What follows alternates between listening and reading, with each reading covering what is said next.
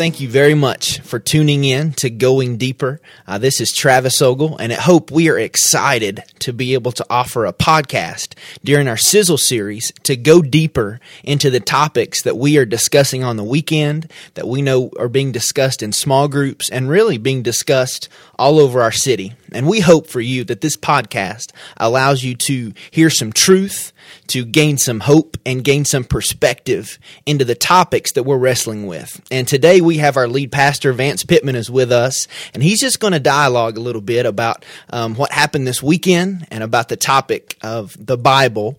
Is it relevant? So, Vance, coming out of the weekend, what were some of your thoughts? You know, we've been talking about this series for months, and a lot's been said, and our church voted on these topics. What was kind of your um, thoughts coming out of the weekend? Coming out of the weekend, Travis, I was extremely excited about the way that the series kicked off. Um, you know, in a series like this, we can do all the preparation and we can pray and really try to be ready, but it's kind of like the psalmist said, you know, unless the Lord builds the house, they labor in vain who build it. At the end of the day, for something like this, we are extremely desperate for God. And I really felt like this weekend, man, the anointing of God was just in our church and on our church in an unusual way as we met together, as we worshiped together. Um, it was just one of those services that if you missed it, man, I hate you missed it because it was such an exciting time of being in the presence of God with the people of God and studying the truth of God, but even studying about the truth of God.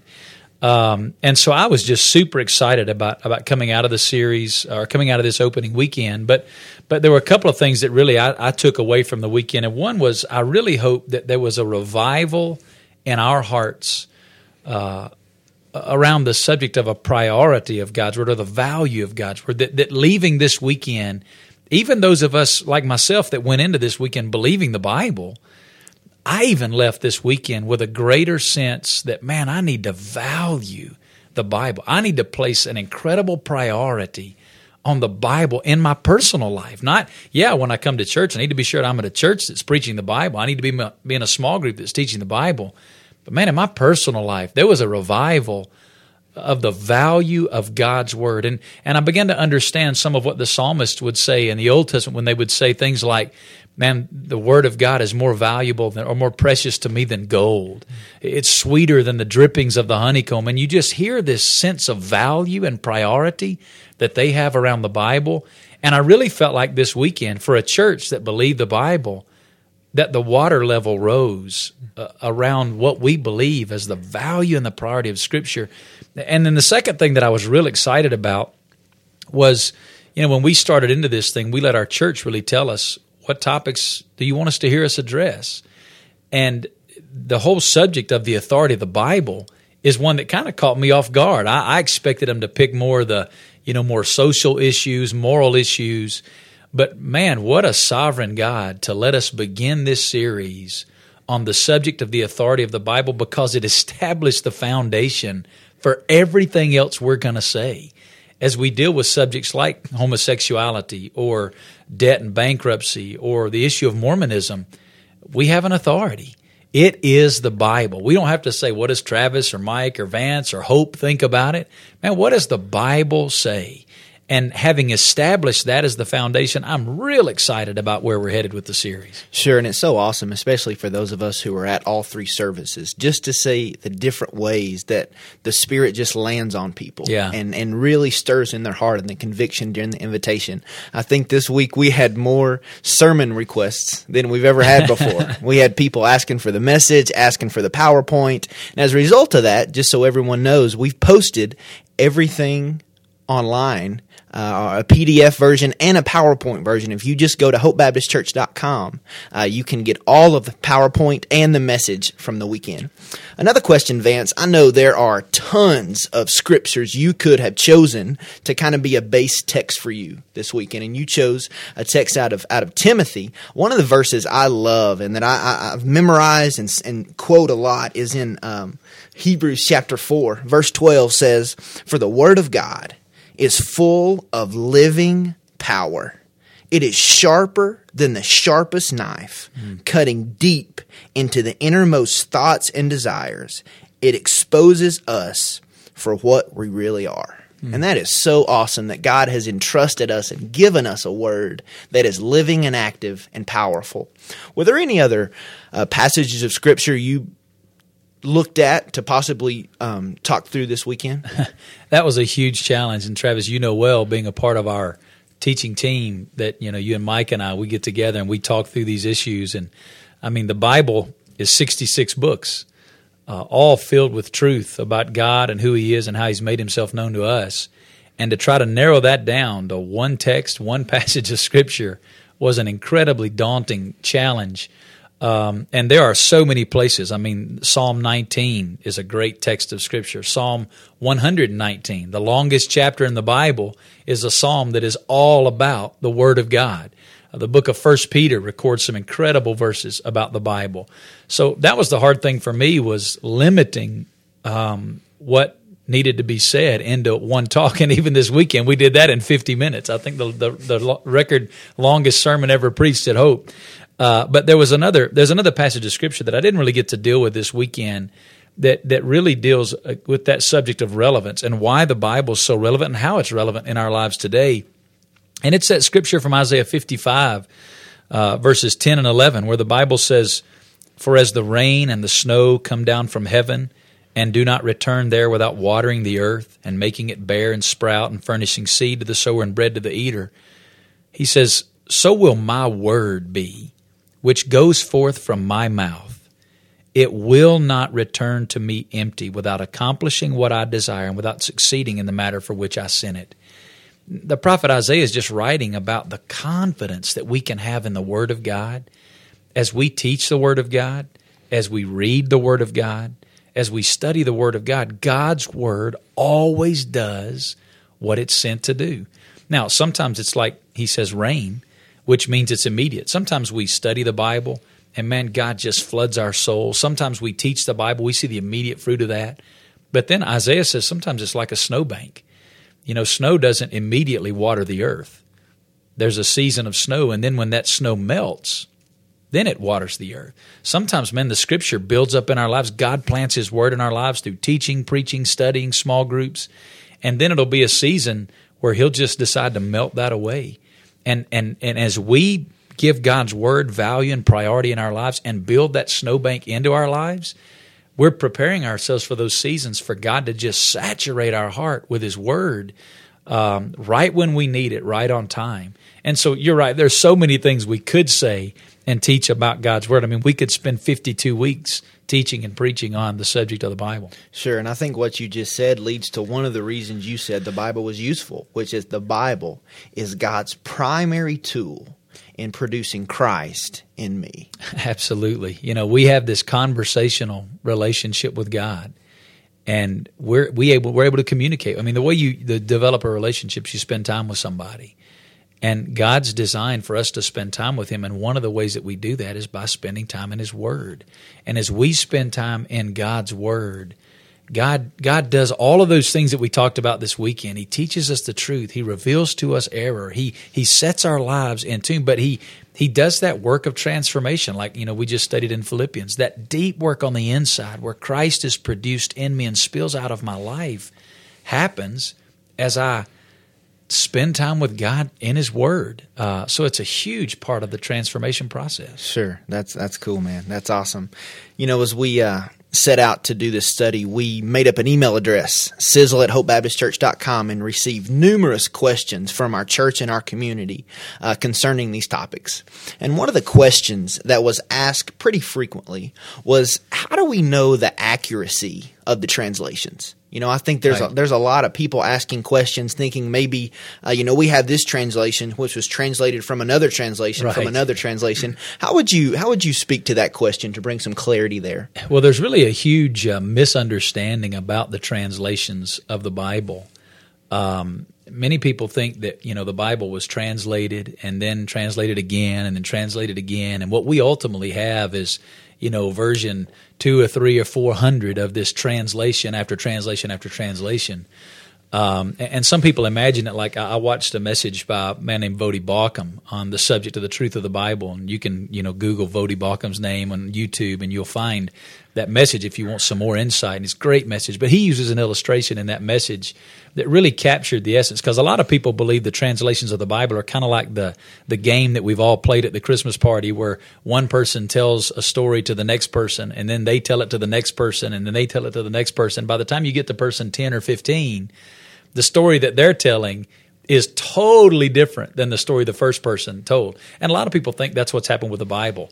One person wrote it down, then another person translated that one, then another person translated that one. And what we have today is person 10 or 15 in the game telling something that's totally different than what was originally said.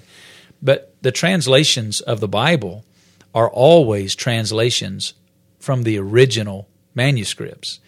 And so when when we talk about translations of the Bible, it's not person 10 or 15 in the version that we're getting, but person 2 would go to person 1 and get the original version of the story to tell. Person 3 wouldn't get it from person 2. They'd go to person 1 and get the original. Person 4 goes to person 1. Person 5 goes to person 1. So if you play the game that way, all 15 people got the exact same version of the story. And what we do in translations of the Bible, we have over 24,000 portions and manuscripts of the New Testament. And when the Bible is translated, all of the translations that we have today are not translations of translations. They are translations that were done from the original manuscripts. Now, that's different than a paraphrase. If somebody paraphrases a Bible, then they've taken a translation and they've paraphrased it into their own words, like the Living Bible or the Message. Those are paraphrases that aren't translations, they're paraphrases. But a true translation goes back to the original documents and translates those documents into English, Spanish, Chinese, French, German, whatever language the, the, the writer's trying to, to put it into. Sure. And I think that's powerful to understand that the authority we look to is truth um, is backed up historically. Absolutely. It's not just a thing that by blind faith Absolutely. we go into it. Like you said this weekend, Christians do not have to check their brain at the door. Absolutely. Yeah. To believe that, that somehow what we have today is not accurate because of translation after translation after translation really is, is, is, is rooted in one of two things. It, it's either malicious intent, somebody trying to just malign the Bible because his, his, uh, the history of the, the, the documents that we have so pass the test of historical criticism that you either must be maliciously intent and trying to cover that up, or you just got to be ignorant to the fact that the historical accuracy of the 24,000 plus manuscripts that we have so outweighs anything else from history. To say that we don't have accurate translations of the Bible means you have to discount every other book from history. Uh, there's no book that could pass the test if you don't accept the Bible. Sure. Another question uh, that we received was asking about other books that were written that we don't find in the scriptures. Yeah. So, could you talk for a minute? How and when um, was the books that are in the Bible? When was that solidified? What was that process? Sure. What did that look sure. like? Sure. Uh, and there is a lot of a lot of discussion, a lot of question about that. Um, and uh, it's typically referred to as the canonization of Scripture. And that's a process where they determined which books would be accepted because there were other things that were written. Other, I mean, Paul didn't just write this, the letters that we have in the New Testament. Paul wrote other letters. How how did we determine which you know ones were inspired? And and the early church had had accepted uh, different books of the Bible. They they had gone through a process of accepting those things, and and there were really three governing principles in the early church that within the first hundred years after the Scripture was written, that books began to be accepted, and there were three governing principles. Here they were. Number one was apostolic authorship. They wanted to know that if a book was going to be included into the New Testament, it had to be written by an apostle or the close associate of an apostle. Um, for example, Paul was an apostle. Much of the New Testament was written by the apostle Paul. Luke, Luke was not an apostle, but Luke wrote a gospel. Luke wrote the book of Acts. But Luke was a close associate of the apostle Paul. He traveled with the apostle Paul. When we're reading Luke's writings, we're reading um, the perspective of the apostle Paul. Mark, who wrote a gospel, was not one of the apostles, but Mark was the understudy of Peter. What we're reading when we read Mark's gospel, we're reading Peter's preaching of the gospel. Um, so that was one key thing. If it wasn't written by an apostle, and and most of the other books that are out there that people claim, books like uh, the Gospel of Thomas uh, or the Gospel of Peter, um, those are books that have failed the historical test to be verified as having apostolic authorship. They were written much later. They were written by men that were not apostles, and they were assigned apostolic authorship. Uh, as a fake to try to pass the test because they knew if it was going to pass the test, it had to be apostolic authorship. Um, and, and historically, those documents have all been proven to not be written by apostles. So apostolic authorship was a big deal. Second was doctrinal consistency. Uh, and the books that were widespread and that began to be read in the early church, they made sure that there was doctrinal consistency from beginning to end in those books. That there were that that there was uh, that there weren't contradictory things. If there was something contradictory, they, they saw that as being erroneous, that it was not a part of the canon of Scripture. And the third um, was the issue of widespread acceptance. Uh, within about 80 years of the last book of the New Testament being written, 22 of the 27 books in the New Testament, within about 80 years, already 22 of the 27 books had apostolic authorship, widespread acceptance, and doctrinal consistency. It already passed all three tests within within 80 years. So this thing of how it wasn't until three or four hundred years and it was Constantine that that really affirmed what was going to be in the Bible is just simply not historically accurate. Within 80 to 100 years of the writings of the New Testament, 22 of the 27 books were in what were called the accepted category. There were within 100 years there were another 5 books that were up for debate. They were still talking about some of these books, like the book of James, Second Peter, Second, Third John. Not some of the, the Gospels, but some of these uh, uh, the, the, the minor letters towards the end of the New Testament. Then the others, there was already a category within 80 to 100 years. There was already a category of books that were called the rejected books. So within 80 to 100 years of the New Testament being written down, 22 of the 27 books were already affirmed. There was already a list of books that were erroneous and not accepted. And the others were not in a not accepted category. They were just still discussing those. And what the councils did two and three hundred years later was simply affirm. The councils didn't have these debates. The councils simply affirmed what the early church had already done inside of the first century of the New Testament being written. Um, so a historical study of some of those things, you know, would, would be a great benefit to a lot of people. Sure. And it's cool just to see how this scripture was taken so seriously and that there were rites of passage before right. uh, it could be affirmed to be scripture. Kind of coming out of that, they, they affirm, you know, which books are to be categorized in the Bible. And now today we go to a, a, Christian bookstore and we see numerous versions of translations. Right. Talk a little bit about how do you determine what you read, what we sure. teach from? What would you suggest for people if somebody comes out of the weekend and says, you know what, I need to get a Bible and I need to start to study it? Right. What would you encourage them as, as they make that happen? Most of the translations that you see in a Christian bookstore today, be it a family Christian bookstore, Lifeway bookstore, whatever it may be, or if you're at Walmart and you see translations of the Bible where they're selling them. Most of the translations that you see today fall under one of two categories of translation theory. There is what is called the dynamic equivalent translation theory, and there is what is called the literal translation theory.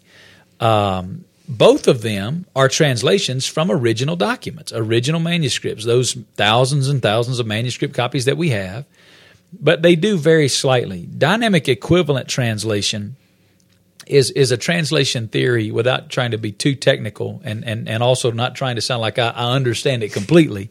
But but dynamic equivalent translation theory is more a phrase for phrase translation where they will they, they will translate concepts and phrases and, and thoughts and ideas Whereas a literal translation theory is going to literally translate word for word. I'll give you an example of the difference.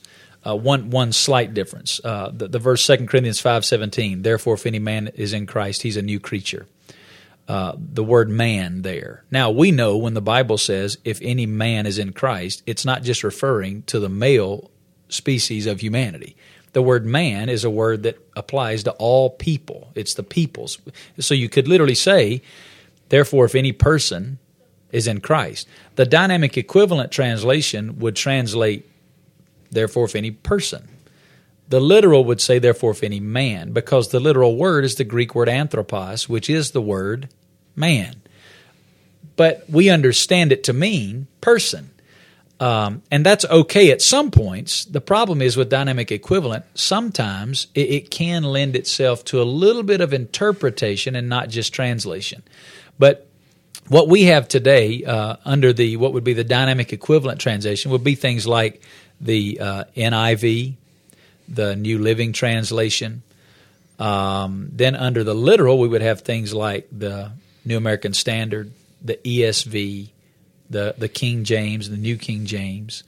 Um, any of those translations are good, solid translations that we can have absolute confidence in.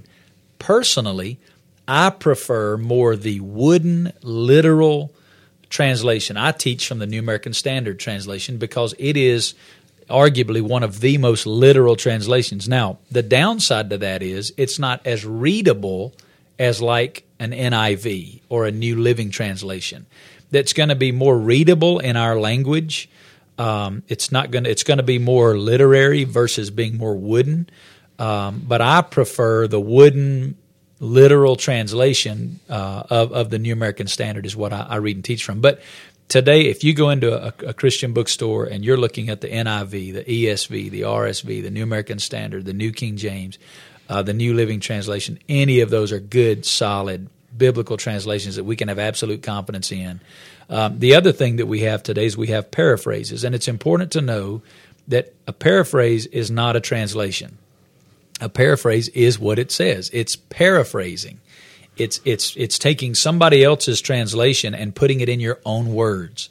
I like paraphrases. I, I don't. I like to read the message. I like to read the Living Bible, but I have to know that when I'm reading it, I'm really basically reading more of a commentary than I am the Bible because it's somebody else taking the Bible and putting it in their own words. Hmm. That's awesome. Well, just as we finish up, man, one more question. Um, and this one's not on the list, so I'm going to ask you anyway. All right. Uh, you know, we come out of the weekend and have a great weekend. A lot of people, um, you know, God's spoken to their heart. They're living life now, pre, post service, post this message. Um, how would you encourage them? As they live life every day with their Bible at their house, just out in the world, how would you encourage our church today? Yeah, that's a good question. Uh, I would definitely encourage our church to, to kind of do what we started with, and that is, man, put value in God's Word. Um, we need to value the Word of God. We need to be a people of the book. God's given us this book, and especially after what we understood from this weekend's message, the great lengths that, that God has gone to to establish both the historicity, the accuracy, the integrity of the Word of God. Um, we believe the Bible to be inspired, it's inerrant, it is God's truth. But we also believe the Bible to be sufficient. In evangelical Christianity today, 30, 40 years ago, there was a big debate over the inerrancy of Scripture. Is it really the Bible? Is it really true? For a large part of Christianity, that question's been answered most evangelical conservative Christians today accept the inerrancy and the inspiration of Scripture. What's happening today is that we've lost sight of the sufficiency of Scripture, that the Bible is enough, that it is su- sufficient to speak to every issue and every situation in my life. And so, what we see today is churches moving away from teaching the Bible. They teach more topics, they teach more philosophy, they teach more opinion. And I would say, coming out of this weekend, and I know people at Hope are listening to this, but we have a lot of people that listen to these things around the world. Number one, make sure you give the Bible priority in your life personally. Man, you need to have daily time where you spend time with God by reading His Word. Number two, you need to be sure that you are connecting in a fellowship, in a church, where the Bible is given priority corporately, where those teaching and preaching are teaching and preaching from the authority of the Bible and not from the opinions of people or man or surveys or anything else. And number three, I, I think that it's also important that I'm connecting in small groups, that I'm in a small group with uh, uh, some brothers and sisters in Christ where we can go deep together in the truth of Scripture, where we can interact around God's Word and together see that Scripture play out in our lives. We need that accountability and that, that influence in our lives of other Christians. So, so that's kind of what I would say to, to people coming out of the weekend. Sure. Well, man, I think it was a great week one as we launched into this Sizzle series. And like you said this week in our defining statement, why this series? Because as a Jesus follower, I must know what I believe, why I believe it, and be ready to humbly communicate it with others. Mm. So, Vance, thanks for your time this morning. And thank you guys for tuning in. Don't forget this weekend, our topic is homosexuality. Is it love? If possible, we'd love for you to be a part of our church services this weekend at Hope. If not, we'll see you next Thursday for our next version of Going Deeper. Thanks a lot.